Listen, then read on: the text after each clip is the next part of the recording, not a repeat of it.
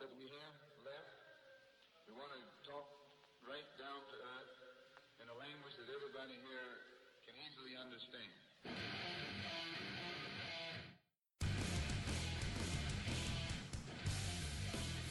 This is Mr. Christopher with the Funkatopia radio show. Some of you may be listening via the Funked Up app, and I have the honor of speaking with the one and only Doug Wimbish from Living Colour. How are you, buddy?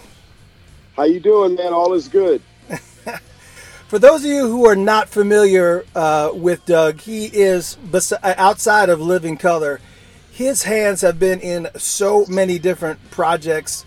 Uh, I mean, he's he's sat in with the Rolling Stones. I mean, I think he started back with uh, the Sugar Hill Gang and Grandmaster Flash. Um, you kind of been all over the, the map, and then these these little really cool little projects like you know the Blackjack Johnson projects and stuff like that.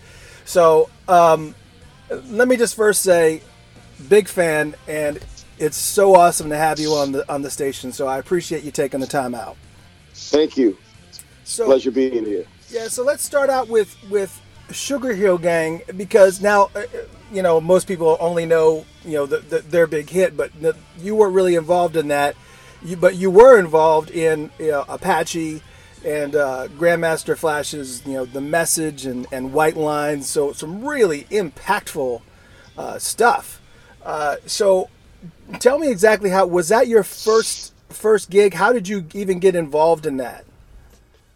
Well, to talk about Sugar Hill, we have to start at the beginning of my career with the uh, record label. Uh, Joe and Sylvia Robinson preceded Sugar Hill Records with the label called All Platinum Records. All right. I was a part of a band called Wood Brass and Steel. We were also the studio band recording for artists like The Moments, Shirley and Company, Sylvia Robinson, Jack McDuff, Etta James, oh God. Solomon Solomon Burke, chess artists that they had acquired as well. Oh my. Um, and that began in 1974. I was 17 years old. Bought into the studio uh, at an early age, and uh, yeah, the journey began there. Fast forward after five years from 1974 to 1979. In that time frame, I did those artists that I mentioned. Also, was involved with uh, some some of the disco artists that were happening at the time. Uh, working with a band called Musique. Mm. 1979 came around. I had recorded my the two Wood Brass and Steel records at that time. Second Wood Brass and Steel record being Hard and Heavy. Um, and uh, I remember getting a. I remember leaving the the the label at that time. You know, right around 1979, it kind of ran its course. Label had ran into some difficulties. Fast forward, um, around the mm, September, no, late August of 1979, Sylvia Robinson called my mom's house. I was at that time working with still with my friends from Wood Brass and Steel because of our dispute that we had had with the label at that time. My elders, I like to call them because I was the youngest, we were more or less boycotting the label at that time. and um, I remember being at a, you know, she had called my house a couple of times. And guys were like, I don't return the call. So I didn't. And fast forward, I remember one day uh, we were playing at this club. It was in New Haven, Connecticut, and it was called Leo's Welfare Disco. And it was why was it called Leo's Welfare Disco? It was right next to the to the welfare office. and uh, and uh, the motto to get inside that club was three dollars or a black eye. It was real ghetto. I'm in the club. Rapper's Delight comes on because of my five years of recording at All Platinum Studios and knowing the sound of a studio and the records that they produce, like Stax, like Motown, Right. like, you know, the great labels that we, you know, you could hear a band and know that's obviously a Motown record. Just hear it. And that's when Rappers Delight came on. It was like that's an all platinum record because no studio could sound that cheesy. And uh, is that, what she was calling you about? Was that what she was call, trying to get was, in touch with you for? Yeah, she was calling me to cut Rappers to Delight. And at that time, um, you know, things happened really quick. So, Rappers Delight had been cut, came out real quick. DJ had it, he played it, probably all within, you know, a couple of weeks. Um, and at that point, I said, you know, this is what Sylvia's calling about. She called again, and that time I took the call, and she, we basically had a conversation. The conversation was went this way: "Hey, Doug, how you doing? Look, I got a hit. Got something that's really hot. I need to get you and Skip to come back down and Skip McDonald, guitarist with Wood Brass and Steel." She always took a shining to myself and Skip out of the band Wood Brass and Steel. We had a big band, but she really took a shining to me and Skip. I was the I was the youngest in a group of elders. At that time, the bass was really in your face between, you know, that '70s era. And I said, okay, I'll come down. So I came down uh, to Englewood, New Jersey, drove down, and at that time we had Keith LeBlanc. Just met him maybe a few weeks before. He had never been to the recording studio before, so he was really gun ho come on, man, let's go. I'll drive you down. So we ended up going down. And, uh, you know, at that point, she was like, thanks for coming. Got something that's really hot. Next, you know, I'm back in this environment that I kind of left prior, but it was, there was new life being generated by the hit of, of Rappers Delight. Same day we went there, not only did we meet the rappers, Wonder My Guy and Hank. We also went right in the studio and started to just experiment and bang around. And Sylvia, we, I was really pretty tight with Sylvia. She really, she really liked me, and I, and I, you know, being a youngster in a very old pimped out uh, scenario, she was, she was like, all right, don't, don't corrupt, don't corrupt that young boy now. So she took a shining to me at a very young age, and I, and uh, basically, that started the next phase of of my recording career under the name uh, under with old friends with a new name, Sugar Hill Records. It happened very quickly, so within almost like days, it went from going back, cutting in the studio the first day, coming. It was on a weekend. It was on a Friday. Next Monday, it's like, come on back down. We got some more stuff happening. Matter of fact, I'd like for you guys to play a show with the Sugar Hill Gang at a place called Harlem World.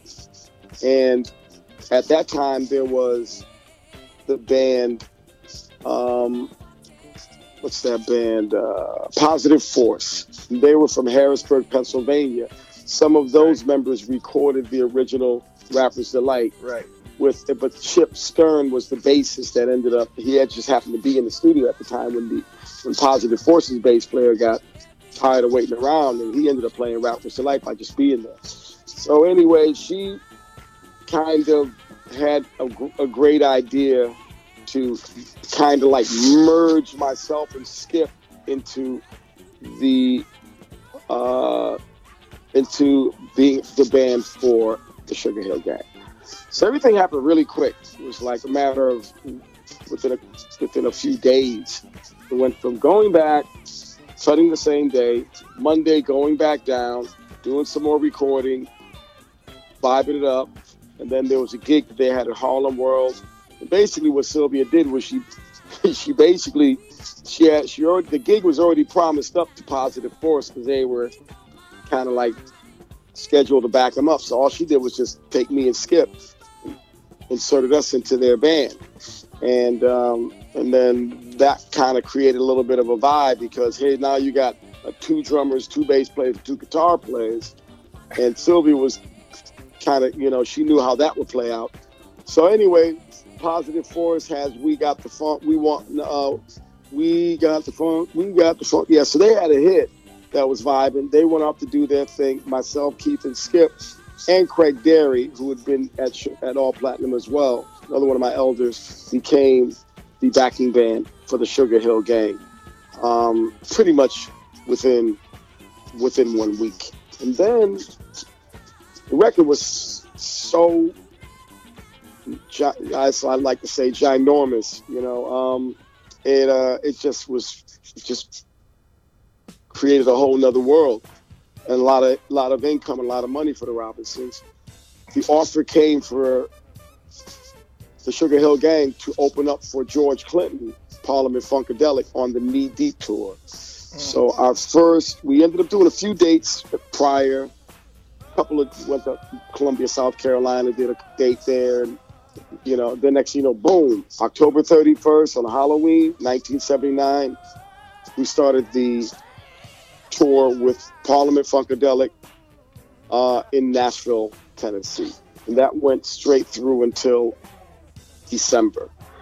And so it's like boom, boom, boom, boom. And at that time, a new studio was being built off the off of Rappers Delight money. Other artists were coming were coming through there as well. Spoonie G. Again, I mentioned we went to Columbia, South Carolina prior to the Knee Deep tour, and we ended up meeting who who, who, came out to be uh, the sequence: Angie B, Blondie, and Cheryl Pearl. And when we rolled up in Columbia, South Carolina, so this must have been like early October, they were already outside the arena waiting to, you know, they, they got wind we were coming there. So they were like, you know, we're going to audition for Sylvia and get ourselves, try to get ourselves a record deal. And they did. They, um, basically they auditioned uh, in front of Sylvia, and then Sylvia was like, "Where's Doug? Go find Doug." I was kind of like her go-to guy. Um, Joey Joey Robinson comes looking for me. Mommy's looking for you. I said, okay. So bring your bass. And I go over there, and it's, it's the same three girls that I saw when the bus rolled up. And they're like, Sylvia's like, um, sing a song for Doug. So they had already did some kind of like did like some like a sort of vibe for Sylvia, and they didn't want to repeat themselves, so they ended up singing "Funk You Up." And um, and I had my bass, and we basically wrote. I mean, they started singing "Funk You Up." I started playing the bass line instantly. I mean, without it being plugged in, kind of wrote it right on the spot at the audition, and uh, you know, it just like the, the, it was like vibing it up and stuff. So after that, and mind you, at this time there was always a lot of people around. It was never a one-on-one kind of vibe because with the Sugar Hill game came up, a lot of other folks that were there and taste seekers and stuff. Cats were always hanging out. Sylvia, after the funk you up vibe and everybody's grooving and we're checking out the, you know, that southern swagger that the girls had, you know, and Sylvia goes to me and says, Doug, what, really, what do you think? I like the girls. I, uh, what do you think? I said, well, you know, they, why don't you know, you, you just, why don't we? I like that track. Let's let's let's cut something on it. She's like, well, I'm gonna need your help.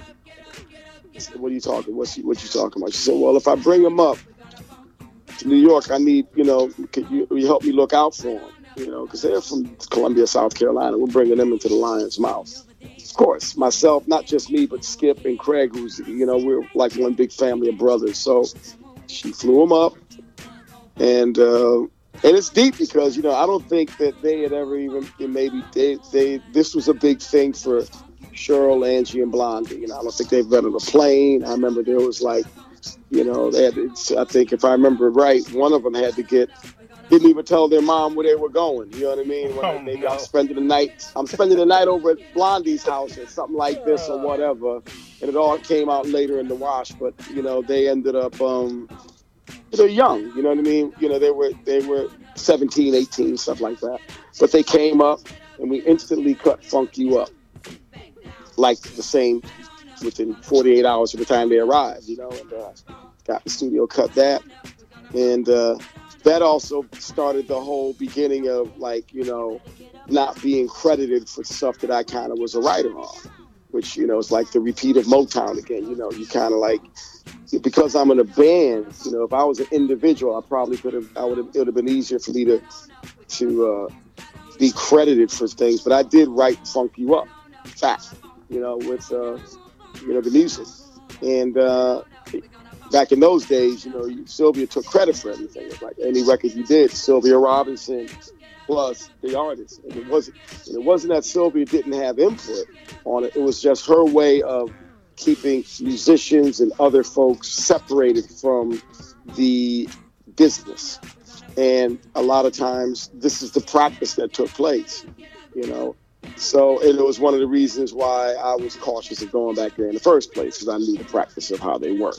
But in light of the, uh, you know, uh, in light of kind of like the um, it, the the the rush of hip hop and also being out there gigging and doing certain things, you know, you think that things might be able to get better over time, you know, and it never did.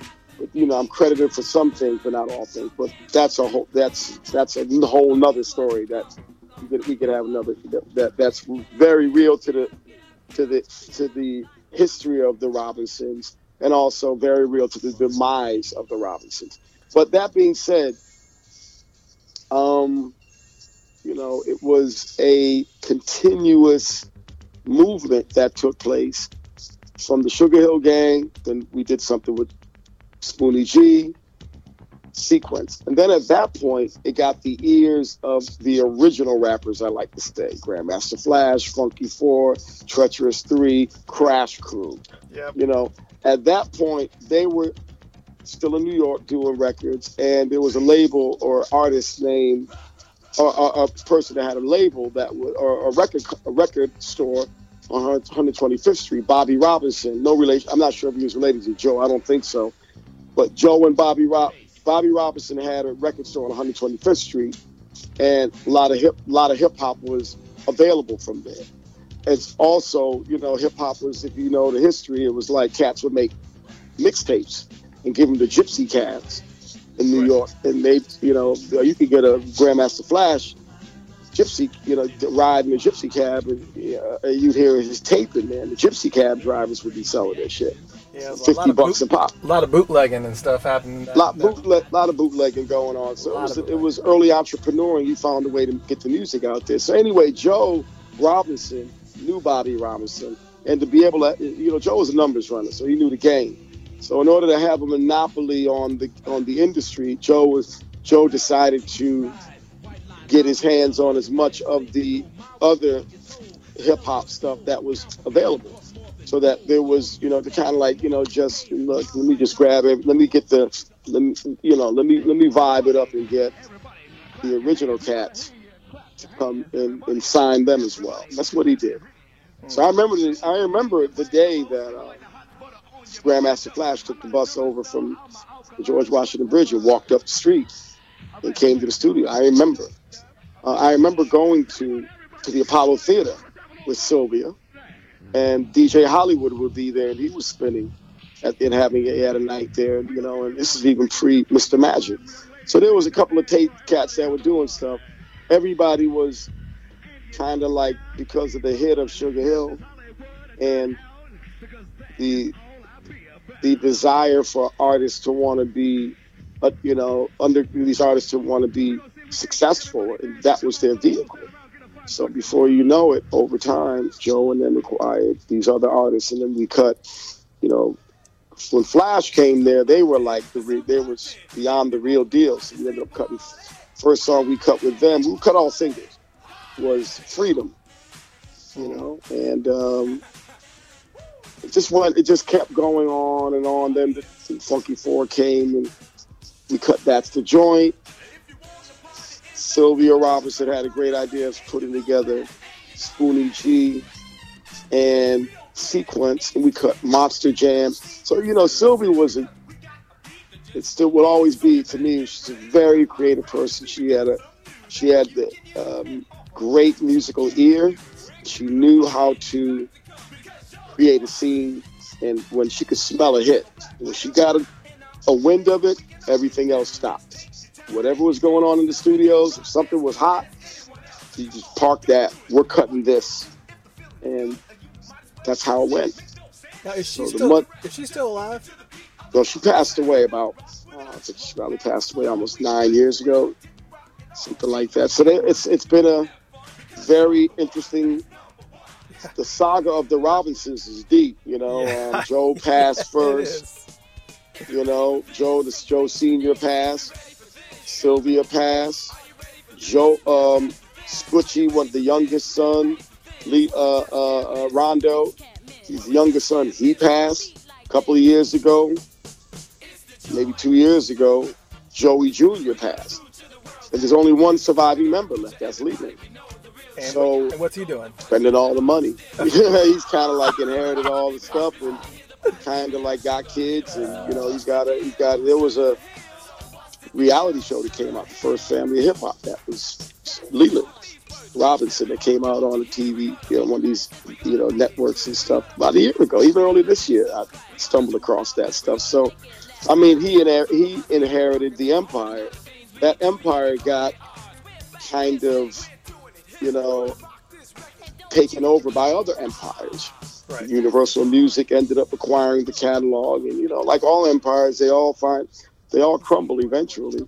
Um, but the legacy lives on, and he's the last living member, surviving member of the of the Robinsons, and in that period of Sylvia, you know, because I got you know, here's the deal, I got a lot of res- I have a lot of respect for Joe, Sylvia Robinson. They built their empire from you know Joe was in the Navy, came out, you know, got his hustle on. This is way before Puffy and all that stuff. He's they ain't got shit on Joe. Right. And then basically started the, you know, Joe knew Nicky Barnes, he knew the, the Nation of Islam, he knew Malcolm X, he was deep into a lot of different things for real. So he was a numbers runner, and he had and he and he also knew the folks from the Gambino crime family. Also knew Morris Levy. So I was there at a time when a lot of this was all going on as a young kid. You know, Right. seeing cats with you know the you know the mafia cats coming over. You know, um, they owed ta- they had gotten problems with taxes, and next thing you come there one day and the gate is is fenced up by the IRS and stuff like that. All kinds of stuff. I don't even want to. I, I I think I've touched on enough to be able to hopefully you know to you know over the years you know you keep your mouth shut to survive some of the things you see.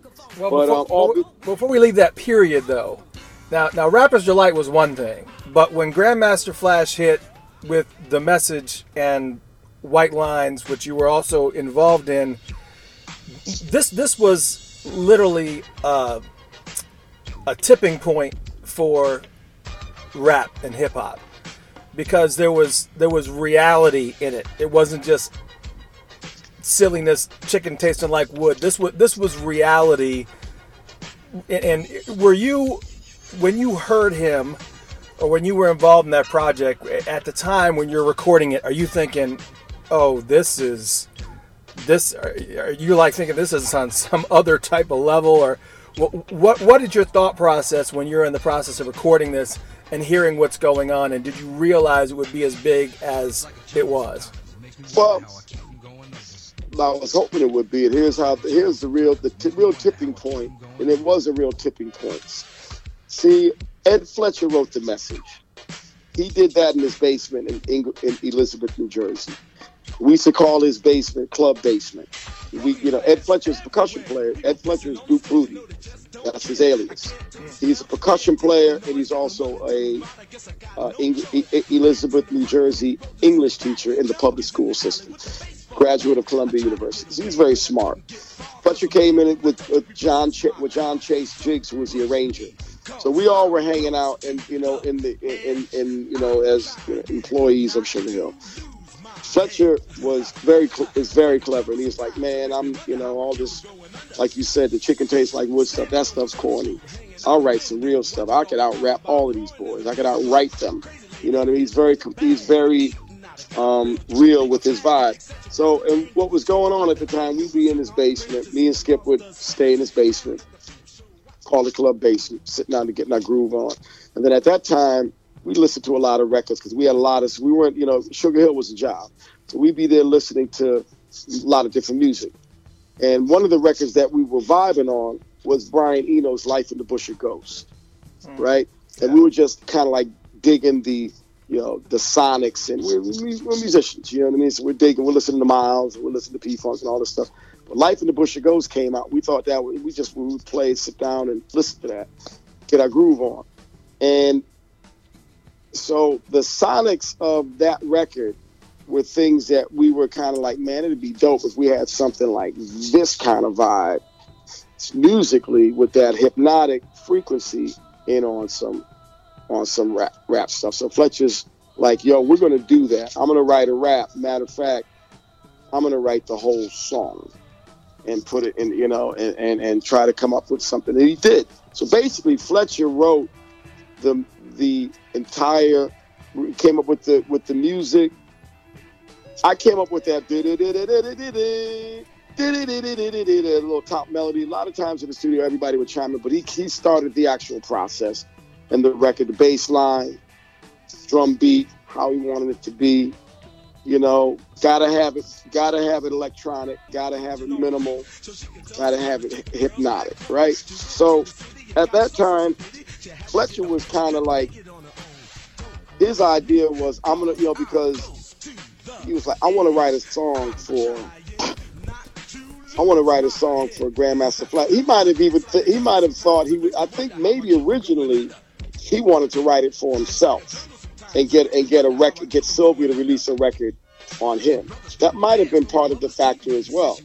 But Sylvia heard probably heard it and was like, "This should be for Grandmaster Flash," right? So Fletcher wrote every rap, the hook, everything except for the last verse. A child is born with no state of mind, blind to the ways of mankind. That rap. Mm. And um, that's Melle Mel. Flash isn't on any of the Sugar Hill records. So there's all except for the Wheels of Steel, maybe some scratching on some other stuff. But the ideas of these songs like Freedom and stuff like that came from Flash. You know what I mean? So he was a DJ, but he's not necessarily he's not on the records. That was a vibe as well.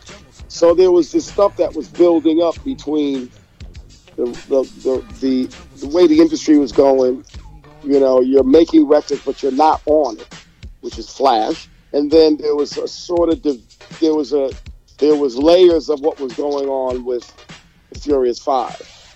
When the message was cut, that was the that as much as it was that you know they didn't like it. Rappers, the, the other group, they didn't like the record. The Grandmaster Flash and them didn't like it. Because Mel was on it, and because they weren't on it, they naturally just gravitated like, no, I don't like it. Right? Sylvia was like, this is a hit. So because they said they didn't like it, Mel was more like, you know, kind of, he was still like the voice of Grandmaster Flash and the Furious Five. So the recording of the message, when it was done, ended up having you know, we cut the music. Mainly Fletcher did all the instrumentation. Uh, Reggie Griffin's on it. He did the first raps and the verses and the hooks and everything. Melle Mel does the final verse. The band, the Grandmaster, Miss Sylvia realized there was a, a, you know, there was a vibe. She wanted to obviously get the whole, maybe some of the other rappers from Grandmaster Flash on it, but they weren't, they weren't feeling it. So she kept Melle Mel and that's that was the beginning of dividing the band. So that record was was you know, and that was also a big game changer. Sonically, it was you know there was a message attached to it.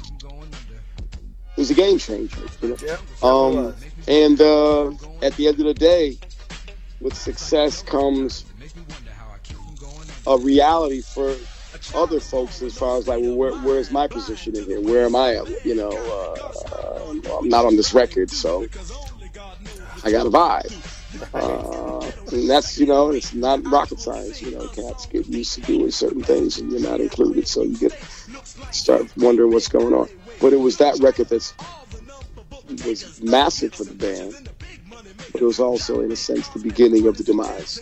Oh man, that's fantastic. Well, let's let's step forward a little bit, and I want to just touch on just I want to touch on Tackhead for a minute, because okay, friendly as a hand grenade probably lived inside of my cassette tape player for probably the better part of three four months.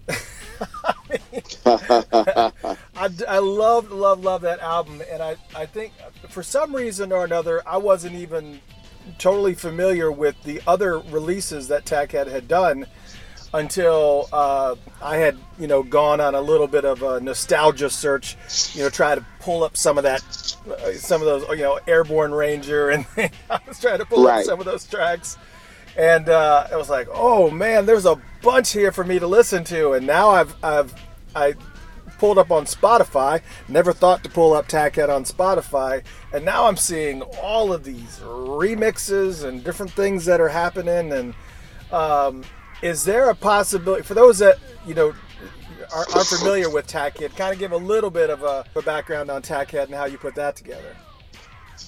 Tackhead started by, with myself, Keith LeBlanc, and Skip McDonald. And in 1984, we went to uh, we were recording with uh, Tommy Boy Records, Tom Silverman, and we rec- we did a I wrote a song with James Brown and Afrika Bambaataa called Unity. And at the same time, Tom Silverman had the New Music Seminar, which was taking place in New York City. That was kind of like the hot new, you know, gathering point for a lot of music. A lot of cats were checking it out. It was at the Hilton Hotel. So this this one, this second year of it, I believe, he had had a Tommy organized a producers panel.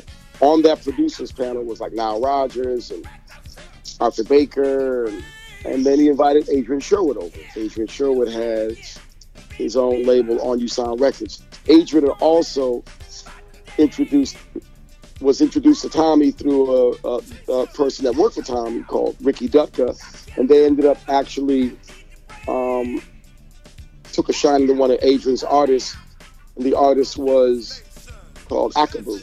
He basically uh, introduced Tommy to Akaboo and Adrian, and uh, Adrian got invited to come over.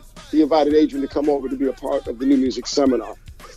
And at that time, Adrian was working with artists like an artist named Mark Stewart. Mark Stewart and the Mafia music group called the Pop Group. Mark is from Bristol. Bristol has its own in England. Bristol has a whole scene over there. They would they're really taking a shine into hip hop. So that's where like Nellee Hooper came from. That's Soul II Soul and uh, you know the Massive Attack and all those kiddies came out of Bristol. They were all mates. They were all disciples, kind of like of Mark Stewart. He was like the, the don of checking stuff out. So Mark was hip to myself, Keith, and Skip all the hip hop stuff we did. And also at that time, Malcolm X No Sellout was cut, which is like one of the first kind of like hip hop sample kind of cut up records and stuff like that. So Mark Stewart's like, you know what? You're going over to this new music seminar. Skip and Doug will work with Tom Silverman. See if we can get them to come over and cut some stuff. So he did. We met Adrian. And again, it was almost like it was almost just like the Sugar Hill vibe. It was like we met him and instantly got on introduced him to some of my Uptown Harlem crew, did a hang, introduced him to like Crash, uh, to uh, uh, the Cold Crush Brothers and, uh, you know, uh, Grandmaster Caz, and he also met some, you know, uh, Afrika Bambaataa and some other folks. We had a great time. Like, it was like a marathon weekend. And at that time, Adrian's working with um, Al Jourgensen from Ministry. So he's got a project going on. He's like, you know what, let's get you guys to come over. Keith was really established as a programmer. Just like, let's get Keith to go over there first, and then me and Skip followed him. Me and Skip followed over about a week later. So we went to England. Adrian's very clever, you know, dub uh, uh, uh, dub remixer. Had his hands in the punk scene, on really heavy in the dub scenes. Also was tied in with a lot of the independent labels over there, Rough Trade, a Mute Daniel Miller from Mute Records. You know, uh, a lot of he was really you know involved in what was going on. A lot of cats were digging Adrian because he could mix his ass off. So we hit it off, go over to England, and then as soon as we get there, we just start. We're like, okay, we're gonna do a couple of hustles. You know, we'll um, Shara Nelson from who ended up being the singer Massive Attack. Adrian was working with her as a kid. He also did was working with Neneh Cherry. So he was tied in with a couple of artists over there. And he was like, you know, it'd be good to get you hip hop cats come over and work with some of these other artists and introduce them to the vibe, and I'll dub it up and ma- mash it up. So we started to do a few hustles. One which was for Shara Nelson. The other one was uh, with Rough Trade. And then another one, you know, some other things. We ended up, you know, getting a few jobs to get us over to the pay for some things. And we're like, you know what? while we're doing these jobs for somebody else, we hire a studio, get the artist to come in, cut the tracks real quick, send them off, keep the engineer there for another few hours, and then we start cutting stuff for ourselves for free. Or more or less just bring your own tape in, and the engineer's studio is already paid for. So we started hustling up. And we were like, you know what? Why don't we? We, we started to enjoy ourselves working very hard. We said, okay, let's cut a record. Let's cut some stuff for ourselves. Matter of fact, Adrian had his own label. We're working with uh, another person uh, uh, named uh, um, that had a studio, John Loader, uh, Southern Studios.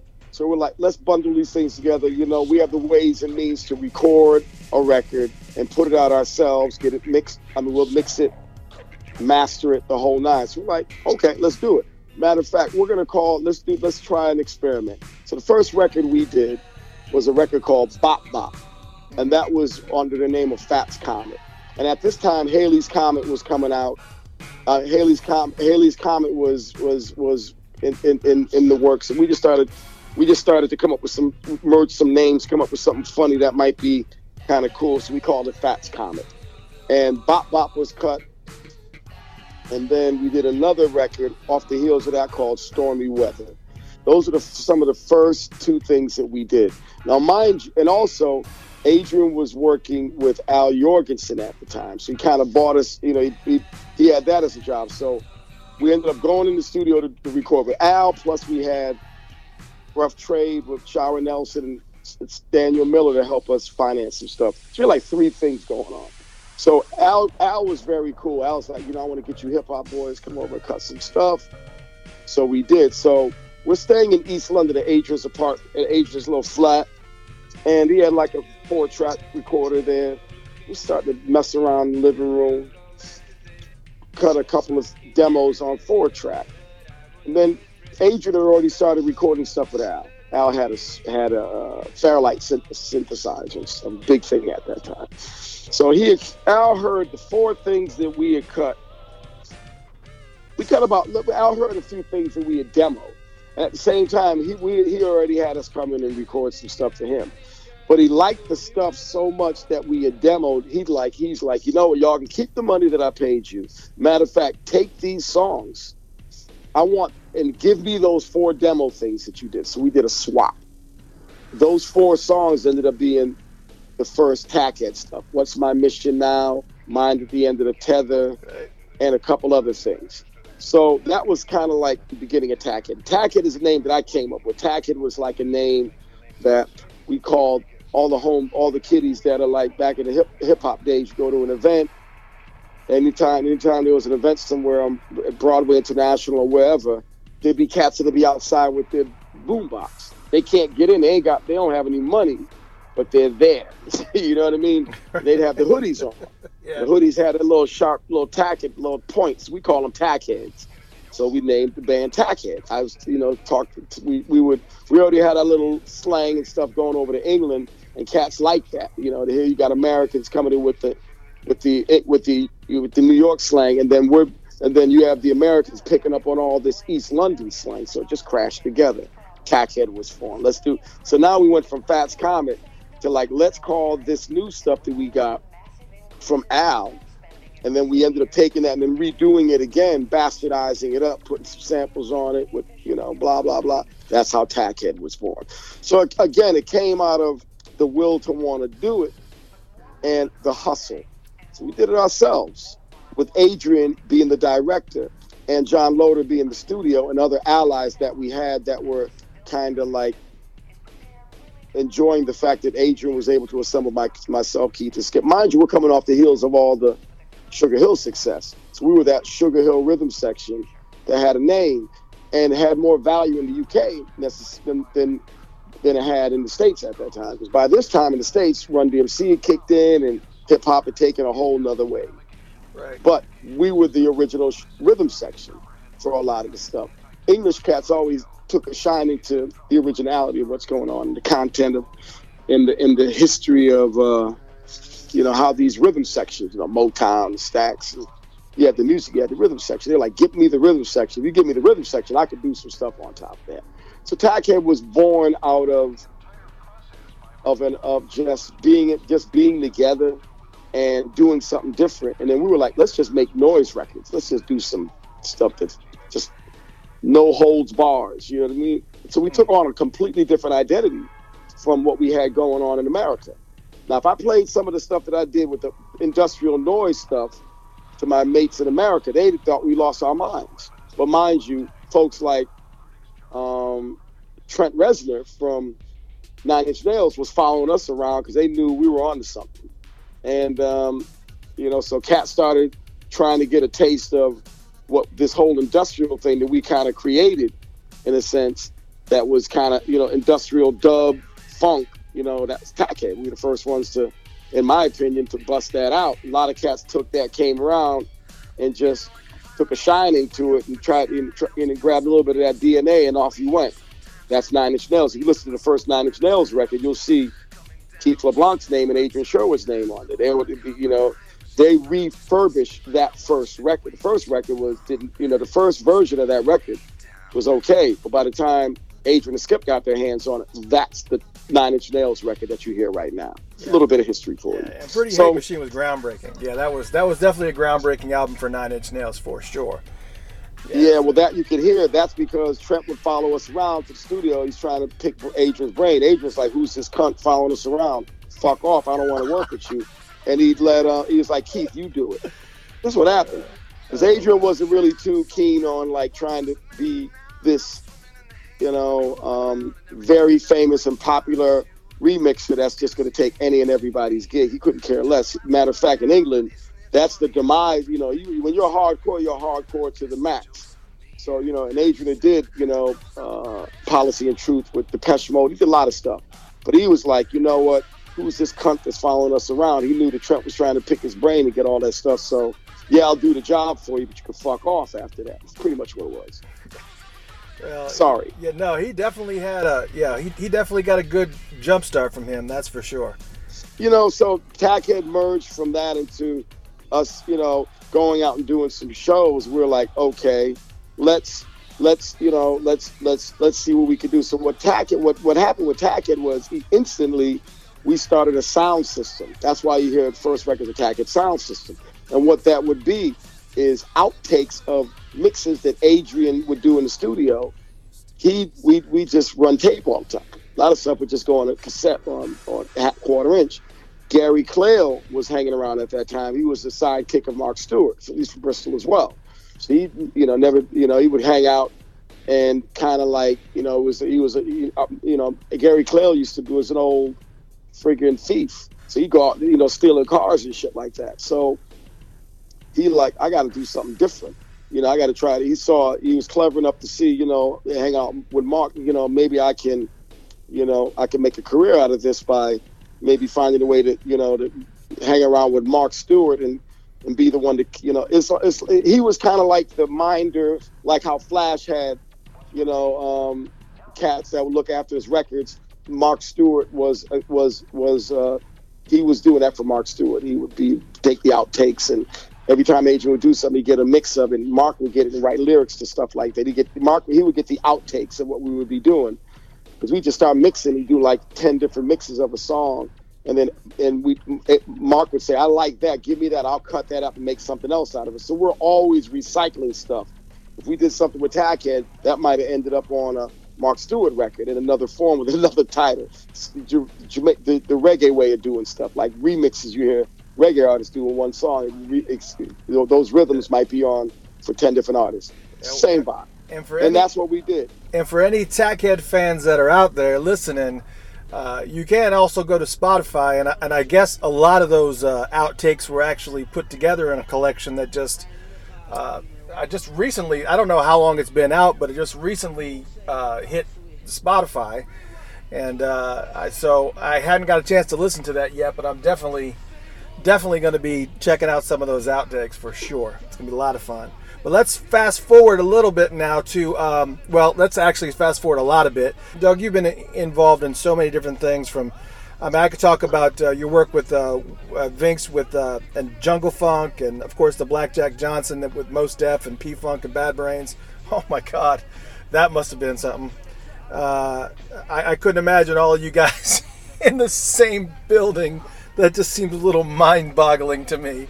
Uh, that seems like a project that you would put together. That that had to be your brainchild. Well, no, that was something What? that happened with with um with um Will Calhoun met uh Mos Def first, and actually it was kind of like even you know Mos always was digging on on a lot of the you know the rock stuff and everything. Even prior to Will meeting him, Mos had reached out to Vernon to try to do something. Vernon didn't didn't didn't didn't respond, and uh, so there was you know you know um, Black on Both Sides was cut. Will runs into Mos at a rehearsal studio. Again, it's like hip hop stuff, break break it out. And he and Mos is like, yo, man, I want to try to, you know, I want to do this thing, man. I want to do something with you, and you know, maybe help me put this this thing together with, you know, with Doug and Doc and and, and and Bernie and Will is like, yeah, no problem. So Will calls me up. I'm in London at the time with Adrian, uh, and, he, and he had a gig. At, they were opening up for mos was going to open up for, I guess was it uh, D'Angelo, something like that at Radio City Music Hall, and um, so he had that opening spot. Mos was wanting a band. Uh, they wanted him to just have a DJ. So there was a little bit of a vibe going on. Then D'Angelo got sick and they had to cancel some of the shows, but that's kind of where it started. Yeah. So uh, Will calls me up.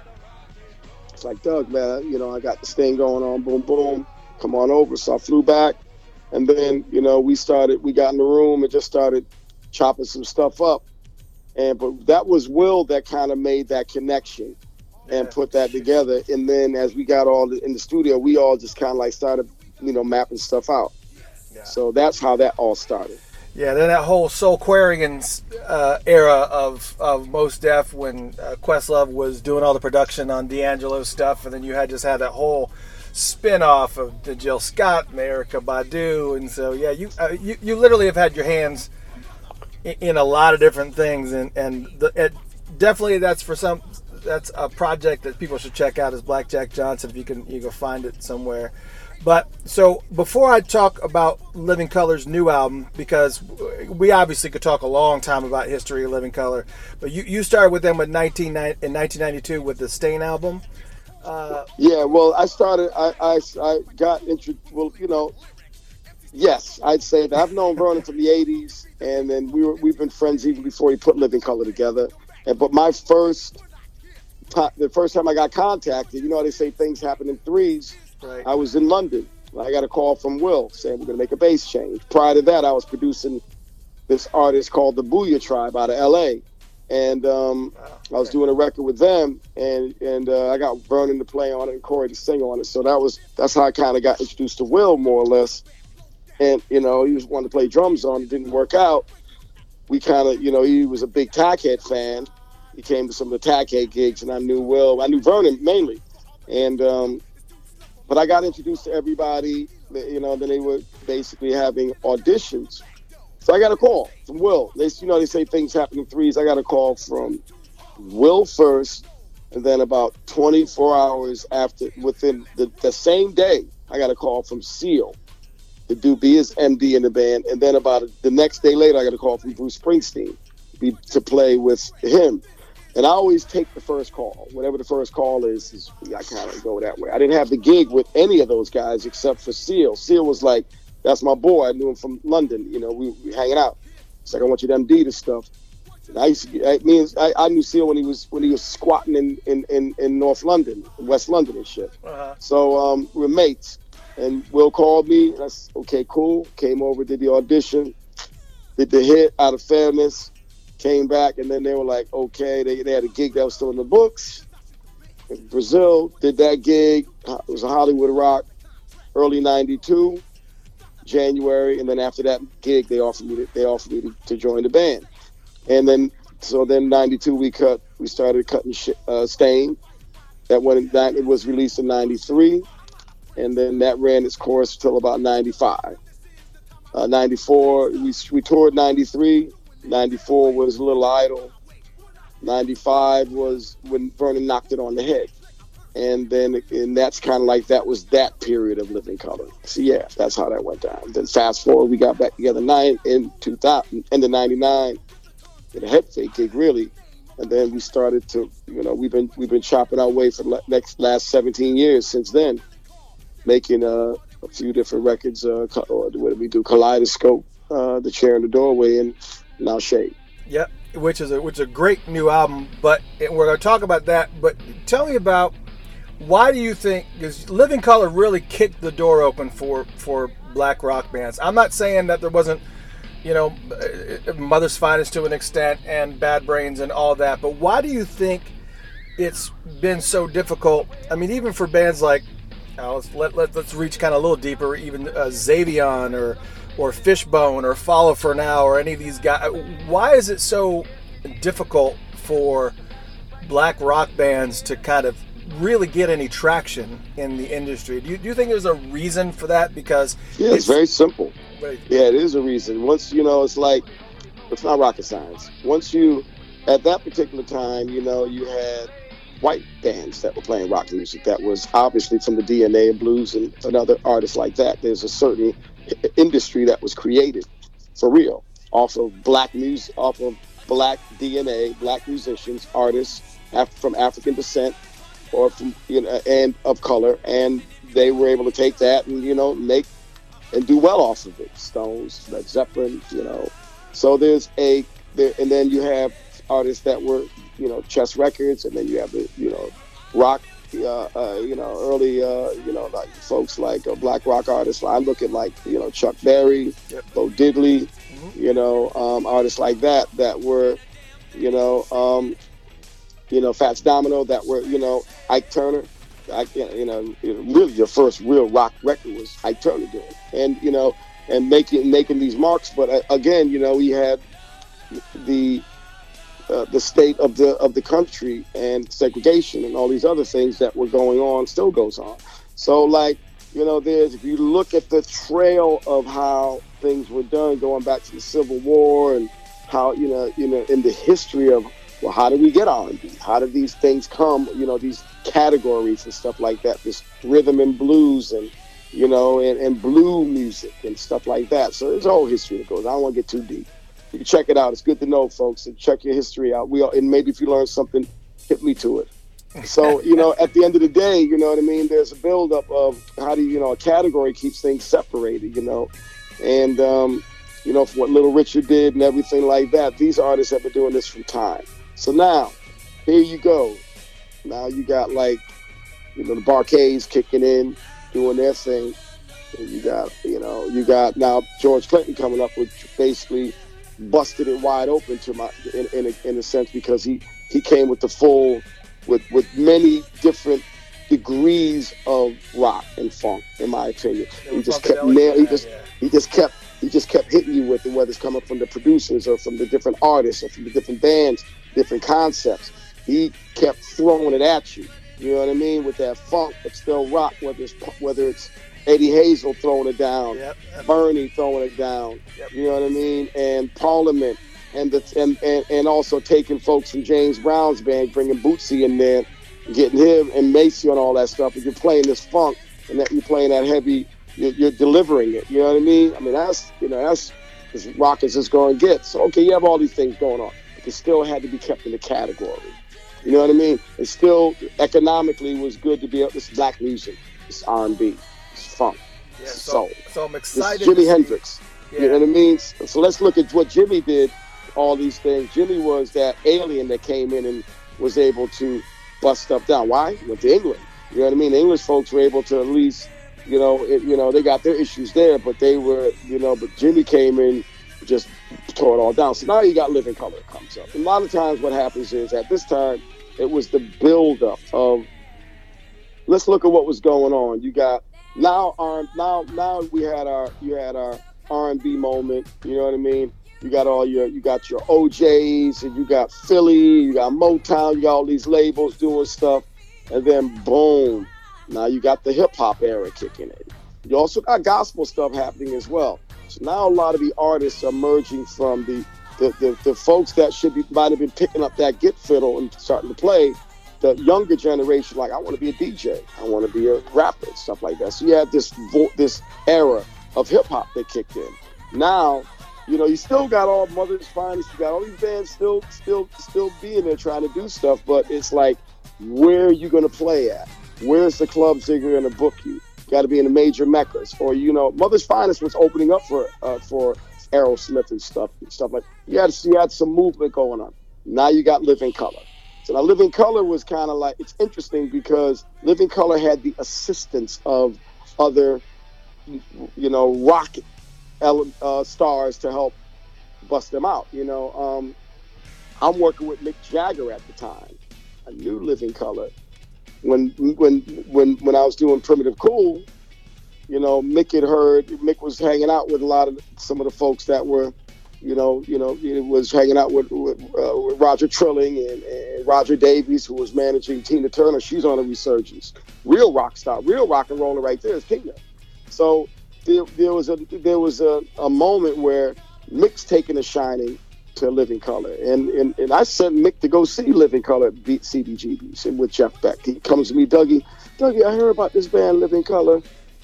I've been checking, you know, you you know the guys. Actually, I do. Yeah, man, you know, matter of fact, you should go, you know, check them out. So you ended up going, sent them down to CBGBs to go see them, and comes back the next day. He's like, yo, Dougie, I'm digging him. What should I do? I said, you're a freaking Mick Jagger. You can do whatever you want to do. You busted all these blues cats. You know, do what you want to do. So he demo, he took them in the studio and demoed them out. Did something with them at that station. But these are the different stages. Now here's a Mick Jagger, rock icon. He still couldn't get Living Colour signed at first. What does that tell you? It's just the industry's not ready for that. It's not ready to accept black artists playing rock and roll. Mm. The end. Run credits. So now what happens is now it took a minute for you know now you, there's no denying things when the movement's going on because now Vernon's rocking it out. You know he's he's getting his groove on. Vernon used to come to our, to our spot with Tackhead on 14th Street, and when he was thinking about doing, he's put the idea together of of, of um of uh, of uh, a living colour. We kind of had Tackhead roll. We saw hang out at the time. Vernon was at the New Music Seminars at that time too. So A Living Colour started in 1984.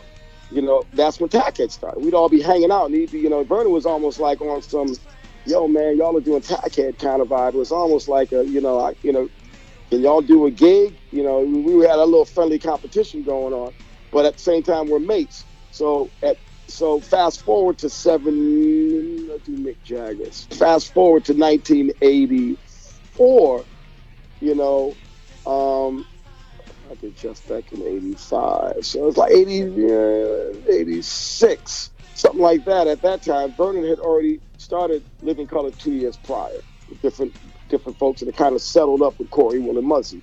So let's just look at the reality of what was going on at that time. You got a lot of, you know, you got your Eric Claptons that are doing their thing. You got your old, you got your, your, your, you know, I mean, you had like, you had um, many different art. You had MTV Okay, that was your main outlet for visual art, for audio and visual entertainment, especially for rock stuff like a lot of bands were doing stuff there.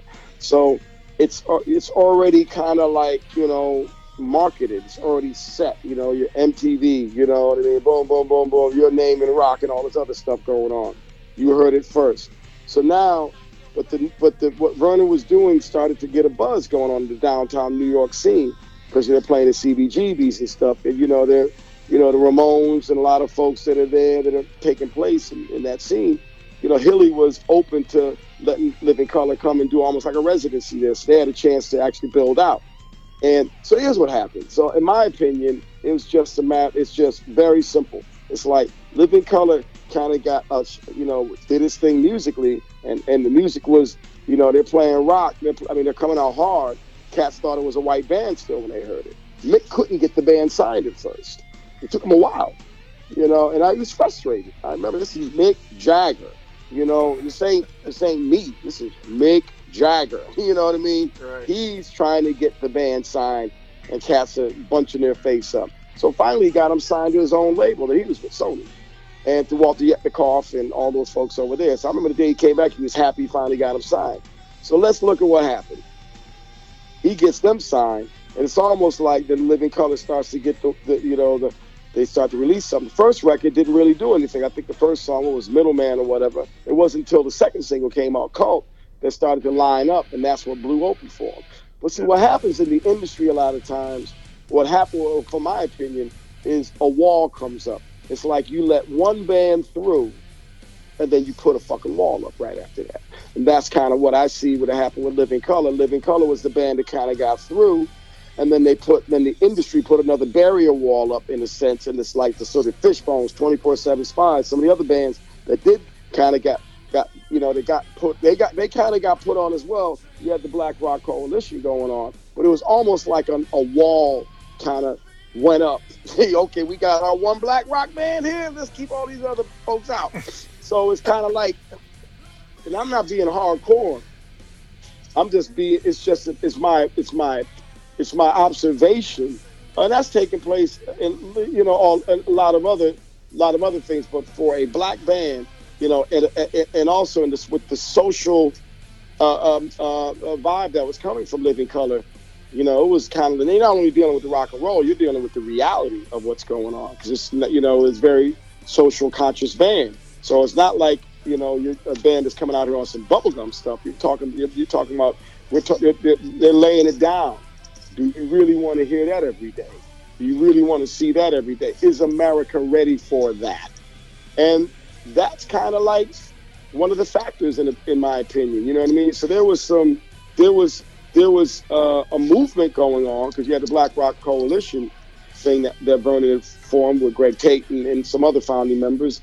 Um, and when Living Colour got busted out, Vernon retired, kind of like mo- removed himself from that a little bit. So that was kind of left to, you know, uh, to the other folks that were there to, to deal with it. So you have this kind of like Living Colour just blew up, and and then the machine, the the the record industry machine started to, oh, oh no, we can make some, you know, this this this is hot. The record was hot. People were digging it. Yeah. Corey's got that wetsuit on, he got the braids out, and he's coming off the heels of, of doing um, platoon things lined up. Mix, I did the solo tour with Mick. Right after that, the Stones get back together. Living Colours on the right at the right time. Mick's still tight with them. Mick gets them to go on. They end up. They were only supposed to do a couple of shows, but they end up doing a whole Steel Wheels tour. So things aligned up great for Living Colour. Good timing. The social commentary, uh, so, the social commentary stuff that was going on. Yep. All these things were, you know, America was in some crazy, it was deep in, in 19 in the 80s. You had, you know, you had a lot of different things that was going on and Living Colour came to the rescue. You know what I mean? And then at that time, you know, what other black rock, you know, what, what other black rock bands were there? There's a ton. It was tons. They all got a little shine. 24/7 Spyz, Fishbone got signed to Sony. So did Bad Brains. You know what I mean? Yeah. And it was a lot of other bands that started to, you know, you know, um, Eye Against Eye. You know, Melvin Melvin Gibbs's band.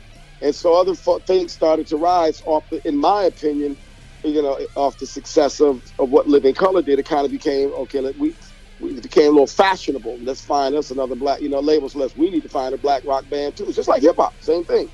Same thing. You know what I mean? When, you know, uh, uh, Joe and them did their thing and, you know, they, they ran it a certain way. And then hip hop, you know, folks, Russell Simmons and, and, and Rick Rubin, like, we can make some money off of it. We're going to market this. So folks took that route. And but the prop the issue is it's almost like, you know, it, it was kind of weird because it was kind of short lived because then the grunge scene kicked in, right? And then another scene kind of came in, and you didn't have any black grunge, you know, artists. You know what I mean? Yeah, you know, like, you know what I mean? If I'm, I don't know if I'm making any sense here, but it's no, just the industry. The industry shifts, and with Living Colour came Living Colour and I think the industry put a, it was kind of like a a, a, brick uh, like this invisible wall came up. We got our black rock band. Okay, how many are all right? Let's keep it rolling. Let's keep it moving. So it was kind of like Living Colour was that band. You know what I mean? That that got the shine and things lined up. And it isn't it isn't because they didn't deserve it. It isn't because they didn't work hard. It isn't because it wasn't justifiable.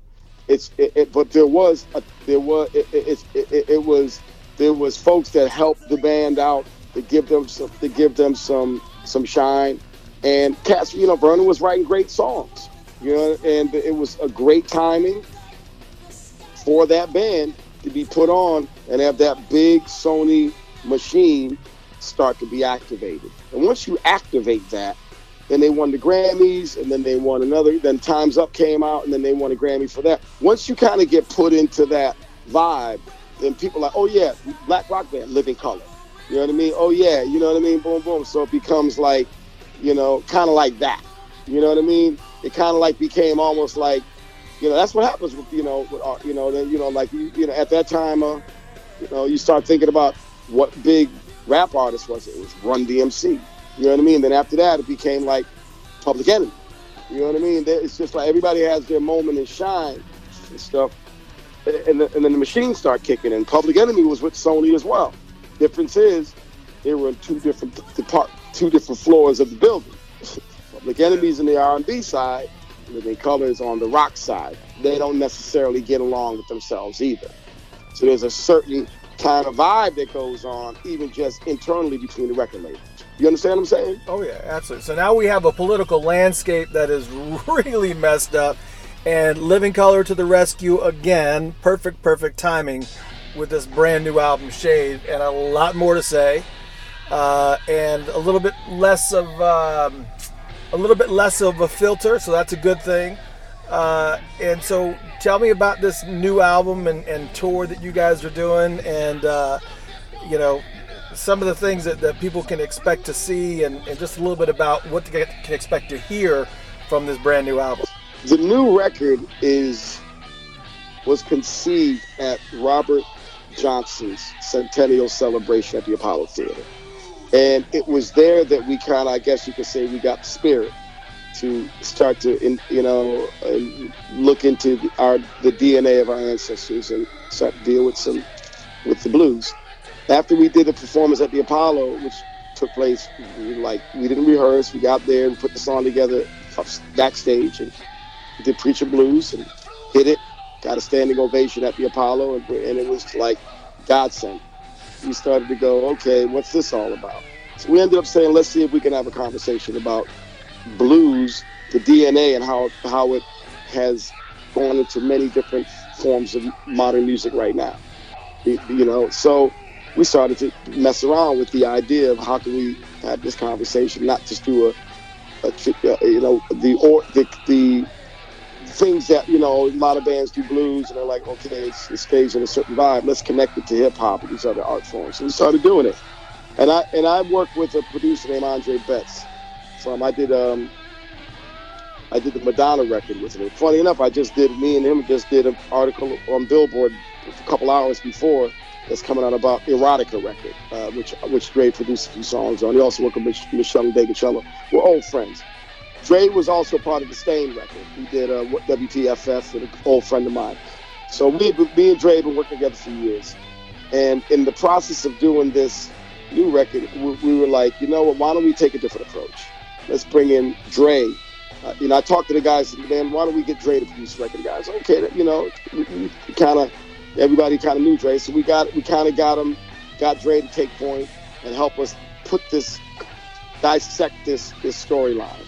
He did a great job. So we started, you know, the process going and recording to get and trying to figure out ways how, how to just get out of our own way and try to make this music that is raw and not necessarily preconceived. So we go in the studio and Dre was like, don't bring any songs in, just start. I'm gonna run click, let's just start putting some grooves down, blah, blah, blah. So we did a really, really raw and organic. One thing led to another. Took us a while to be able to see if we can assemble a body of music that represents different storylines. So we ended up cutting like a song like uh, Preaching Blues first, which is what started us off at the Apollo. And then we're like, okay, let's see if we can do a hip hop song. So Corey used to sing the verses of Who Shot You at Soundcheck all the time. He's been doing it for years. Vernon's like, why don't we try to why don't we try to build up something with who shot you? So we did. So now we got a hip hop vibe going on. And then next thing you know, we start let's let's start to we had some bookends. We had a, a preaching blues and a who shot you. And then we started putting other elements in place. And before you, you know, it took us a while, but we started to get a collection of different sonics and songs that became the Shade record. Took us a while. a lot of time was based on start and stop, maybe getting cold feet, maybe not understanding that we're now living colour. The band is doing a record that isn't in the usual process that we're doing that we used to used to doing. You know, we go to the studio and bang stuff out, you know, and blah blah blah blah.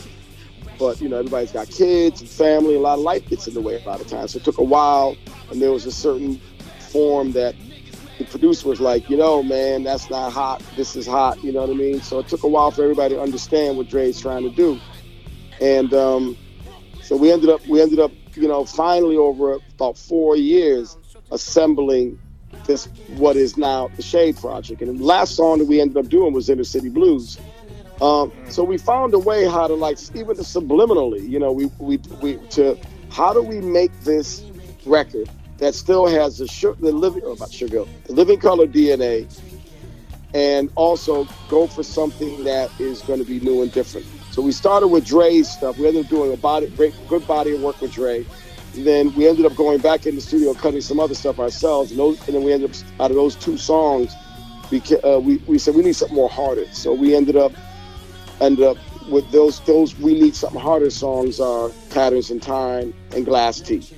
And then, you know, we started to, you know, just, you know, let's see if we can tie the, this, we wanted to have a narrative and a conversation about the blues and deconstruct it and try to find a living colours interpretation of how we would do it. Took a while. A lot of it was start and stop. Again, I repeat myself, but it, t- it takes, you know, we took long breaks in between. We thought we had the record. You know, it's not there yet, twice. You know, this record could have came out in 2013, but in listening to, we started in 2013, maybe even 14 or 15, we were like, mm, it's not there yet. And that took a while. So there was a lot of stop that was in place more than the, uh, the time that we were actually in recording. But by the time we got traction going, changed those tires, got everybody that, you know, there was some fallout here and there. And, but it's good because that's how you, you make records. You know, you, you, you volley for like what's, what's it supposed to be. And by the time that vibe started to, the dust started to settle, we ended up real, we ended up having what is now Shade. So it wasn't something that was like preconceived or done. It was something that we had to fight for to get to. It was something that we had to get out of our own way and listen to other folks. And at the same time, we had to find a way to make sure we had our living colour DNA imprint on that and also find ways to keep it going. And, you know, so I was very instrumental in, you know, kind of helping to, you know, I'm like an ambiance director. Like I knew Dre, organizing the studios, you know, that broker between band and producer and record and, and uh, the label and the um, and the remix and the uh, and the mixers. I brought in Chris Lord Alge and some other folks in and and, and we ended up you know uh, Vernon reached out to, to Ed Stasium, Will reached out to Niko Bolas. Uh, Andre Betts reached out to um, uh, uh, Rich Keller. So we kind of we kind of had like different mixers coming in to do certain things, and, and I tried to make I tried to find a way how to put the different remixers, assign the songs to those remixers, and also to the mixers, and also still make it sound like it's one body of music. And that was an art all in itself, just getting the right mixes right. Took a while. Took a while, and I got to tip my hat to Missy Collazo at the label, who had a lot of patience with us in trying to, you know, put this together. And that's an honest, real story. You know what I mean? I'm not going to sit here and act like it was like, oh yeah, we went. This is a piece. This was all wine and roses. Absolutely not. It took, it took hard work. You know, a lot of hard work, stuff that a lot of behind the scenes stuff that I don't even think the band realized was going on. Uh, you know, uh, just you know, keeping everybody on on point and you know, and diffusing the ticking time bomb before turned into it before things exploded. But that's how it took all of that to get Shade. And I'm really proud of this record. I'm proud of the fact that we were able to pull something off that uh, wasn't like you know we still got our blues element. We still got the living colour vibe. We still got us. Uh, you know, we're still talking about you know certain certain certain things that are that are close to the band, and we're able to take a Biggie Small song and make an association between the preaching blues and a uh, inner city blues. You know, I mean, you got Marvin Gaye and Little Robert Johnson and Biggie Smalls. All three of them got killed by guns. You know what I mean? And and all three of those were great songwriters and artists. You know, how do you put those three things together and make it make sense in the world of living colour? And I think we did. I think I'm proud of what we did.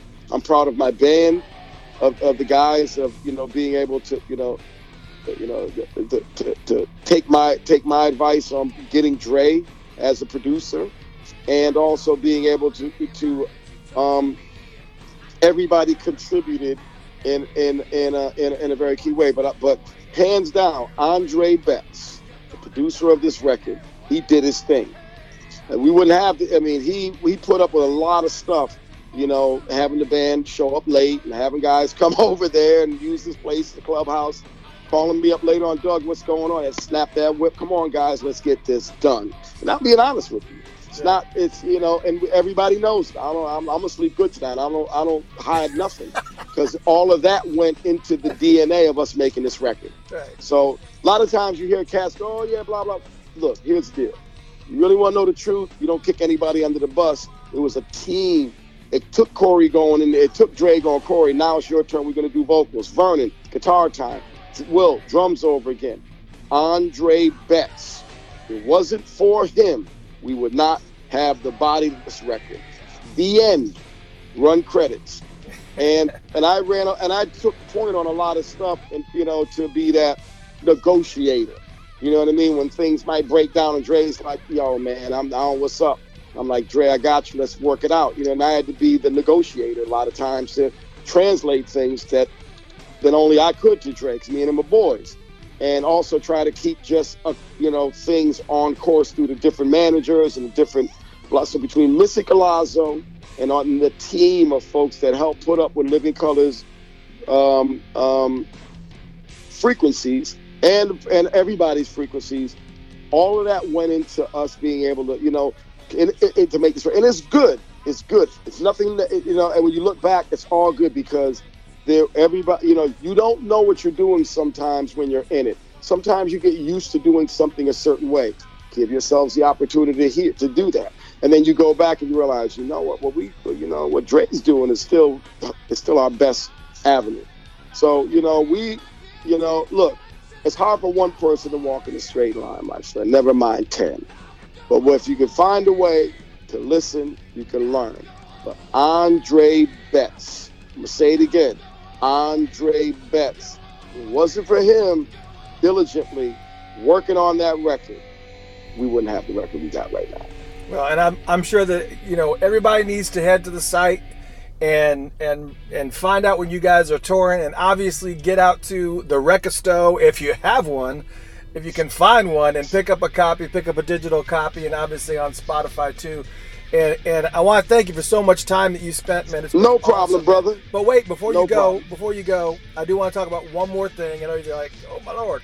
Uh, I want to talk about Wimbash. Can you tell me a little bit about that before before you head out? Well, here's the deal with that. I'm glad you're mentioning that. Wimbash is a, a event that I created about 13 years ago to give my good friend uh, Skip McDonald a homecoming party. And here's a short story of it, real quick, if I could do it. I, I was living in London, came back, came back and um, uh, to Connecticut like in 2000, something like that. Started to get back into the scene, you know, and I started to re- get myself reacquainted with some old friends. Started to see what clubs are doing things. And uh, I ran into a club. I ran. My next door neighbor was like, "Yo, man, there's a club out here, Sully's. They have music live every night." I'm like, "Well, that's good." Somebody's still doing live music every night. Start seeing your friends at Guitar Center, whatever. Cats Weekend Warriors aren't playing anymore.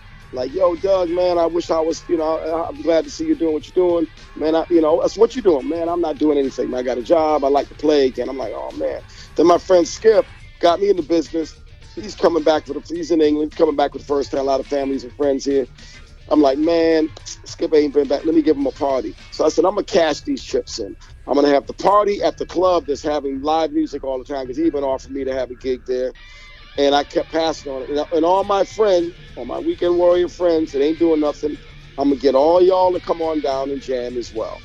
By the way, let's get some kids. Let's get the next generation to come there. Let me bring some young kids there and get them to come and jam as well. So that's what happened. So it started off with just going to be one party. And I was just gonna put together one band or whatever, and it got wind. Next thing you know, this band wanted to play, that band wanted to play, that band wanted to play. Next thing you know, I got ten bands playing at an event that was just supposed to be me and Keith and Skip in a jam with some other folks. So one one afternoon and one night we had a great uh, called it a Wimbash. Wimbash was was named off of my name being misspelt so many times. I go into a hotel. I was in Europe. And they spelled my name Wimblish, Windish, whatever. One time I got my room key and it had Wimbash on it. I said, if I ever have an event, I'm gonna call it a Wimbash. so I kind of like got the community together to support the local club and also support my mentor Skip. Just get like a like a family reunion. But that family reunion spread to bands that were in Philly and other places. So everybody, a lot of folks came, had a great time, and they were like, yo, when can we do it again? So I got encouraged to do it again. And at that particular time, I met some folks, my friend John McCarthy has a, has a company called Rock House. Uh, and he saw, he came to the Wimbash. He was like, man, this is great. I'd like to bring this out to the NAMM show in California. So with some sponsors, we had a real big Wimbash out there. So then I was like, wow, this is great got a bunch of kids to get involved, you know, and then I'm like, let's find a way. Now that we got some kids, let's find organizations in the community to start raise to do fundraisers so that we can keep, you know, musical instruments in the schools or in the in, in the community centers because the funding's being depleted. So I started, you know, I said, okay, I'm gonna have the swim bash. I'm good. Let me let's raise this money and let's give this a, a great portion of that to these some of the local community and stuff like that. So we started doing that kind of work, and then it just built out. People started hearing about it. Next thing you know, I get hooked up with the School of Rock. They're like, "Yo, we want to come play your Wimbash." I became an ambassador to the School of Rock. So they started bringing some of those folks in. Man, when you bring a School of Rock and they bring not only do they bring, you know, like a whole, they bring all their families. You can bring one School of Rock chapter, you got 50 people there. So I said, okay, cool. Let's start to open up a little bit more. What if I can, if we can open up or find a way to start showing the, giving the kids some education, teaching them, you know, getting my sponsors to come in, and also let me bring my lawyer in, let me bring my accountant and teach these kids about music law and about about money, you know, how to how to you know handle your money, take the myths out of stuff. So then I asked Living Colour, man, why don't y'all, would you guys mind coming to play at Wimbash one time? So then that's when it really opened up. So I had Living Colour come and play. And then I then we did workshops during the afternoon. Got my sponsors to come. So I got a little mini event going on. Next thing you know, people catch wind of it. Next thing you know, I have a Wimbash. I have Wimbashes in the UK, Cabarete Dominican Republic, Philadelphia, um, even one in Anchorage, Alaska, LA. Started having them in all the uh, New Orleans. Now I have a Wimbash every year. So it just grew out of the landscape of wanting to do something and bringing family together. No more, no less. Not wanting a nickel. And then my partner Diane Nielsen, we started to, you know, my my my, my we started to really start to focus on how to, you know, find other ways and means to be able to get this engage in, into the eyes and ears of different places. So now I partnered up with the mayor of West Haven, Connecticut, the Honorable Ed O'Brien. He took a shining to it, and then we started to have a Wimbash on the beach and we and, and we started to raise money for the West Haven school system. We raised over uh, ten, twenty thousand dollars already for the West Great. Haven schools to be able to get them school marching uniforms and music stands. And you know, look, the the economy is crazy enough as it is, but without music and arts, where are we going to be at right now? I was free when I when I went to public school; it was there. Now those funds are being taken away. So I, I, you know, I'm, I'm like, I'm at a point in my life where I'm I'm blessed to have had the history I had, and I wanted to be able to. I'm not waving a flag on some preacher stuff. I just want to be able to show by example of bringing like-minded friends to the table and what can we do. It's a we thing, not me. And with that frequency and looking out for the next generation, I started to get the I started to get the eyes and ears of of some other younger bands. So, for example, Unlocking the Truth, one of our new metal bands that are out there right now got them to play the Wimbash. They got, you know, they they came, they were busking on the streets in New York City. Next thing you know, they get discovered. They played the Wimbash and played certain places.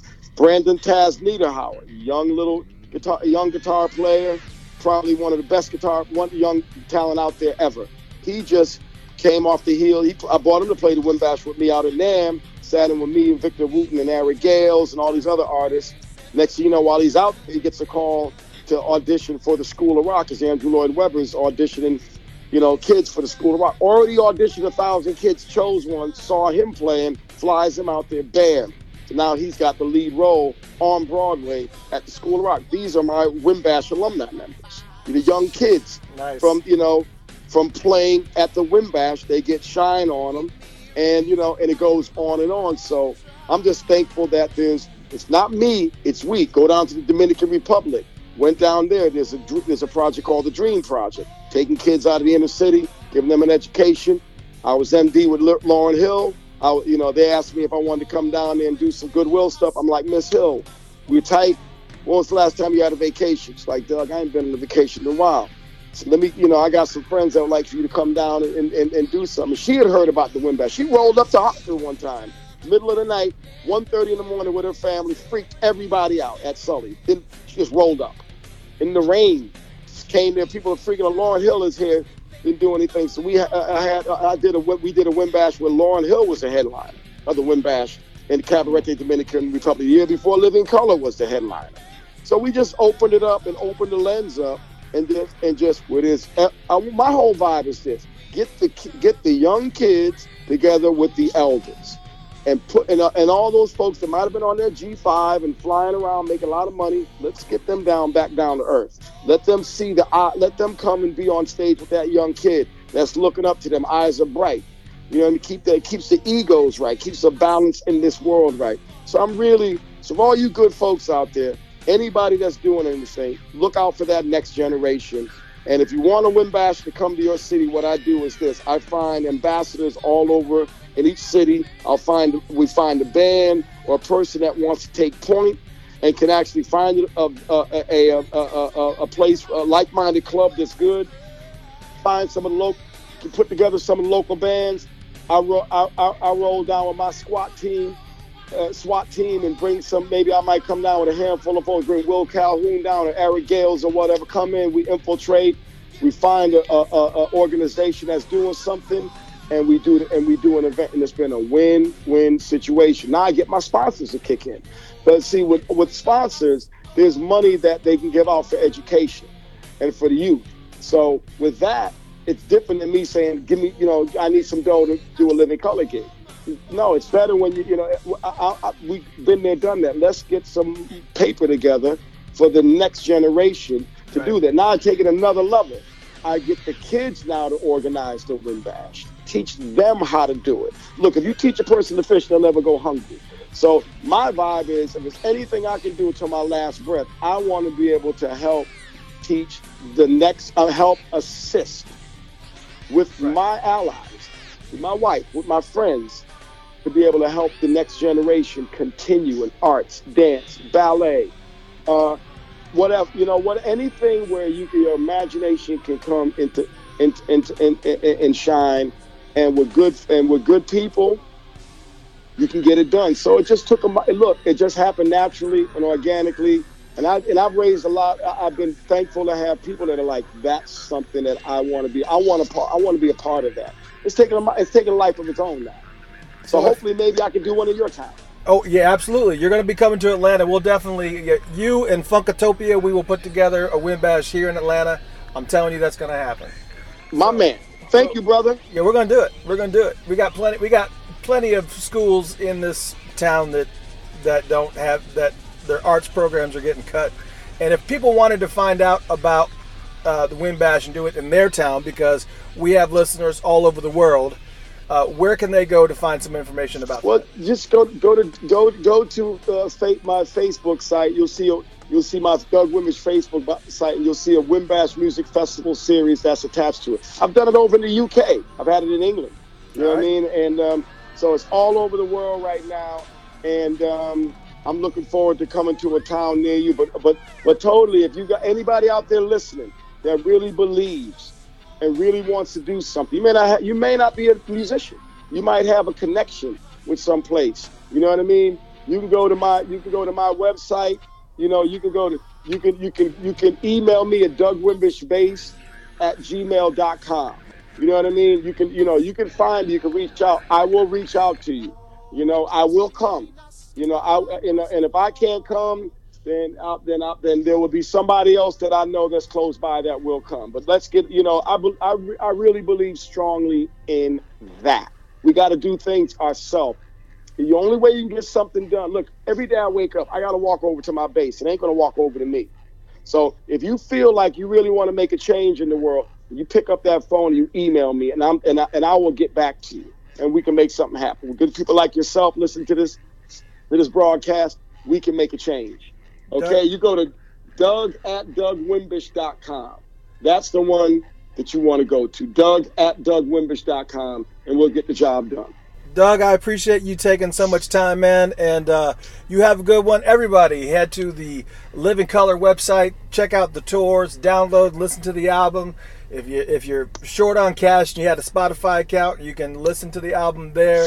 You can see him on there. Obviously, you can get all the uh, information for Wimbash if you're interested in that off of uh, Doug's uh, website, the Facebook page, and I'll make sure that all the links are along with this broadcast as well. And man, thank you so much for your time, brother. You're welcome, brother. Again, Doug at DougWimbish.com. Hit me up. Let's make it happen. You're doing an excellent thing, brother. Keep it rolling and keep it funky. All right. Thank you, man. All right. Peace out. Peace out.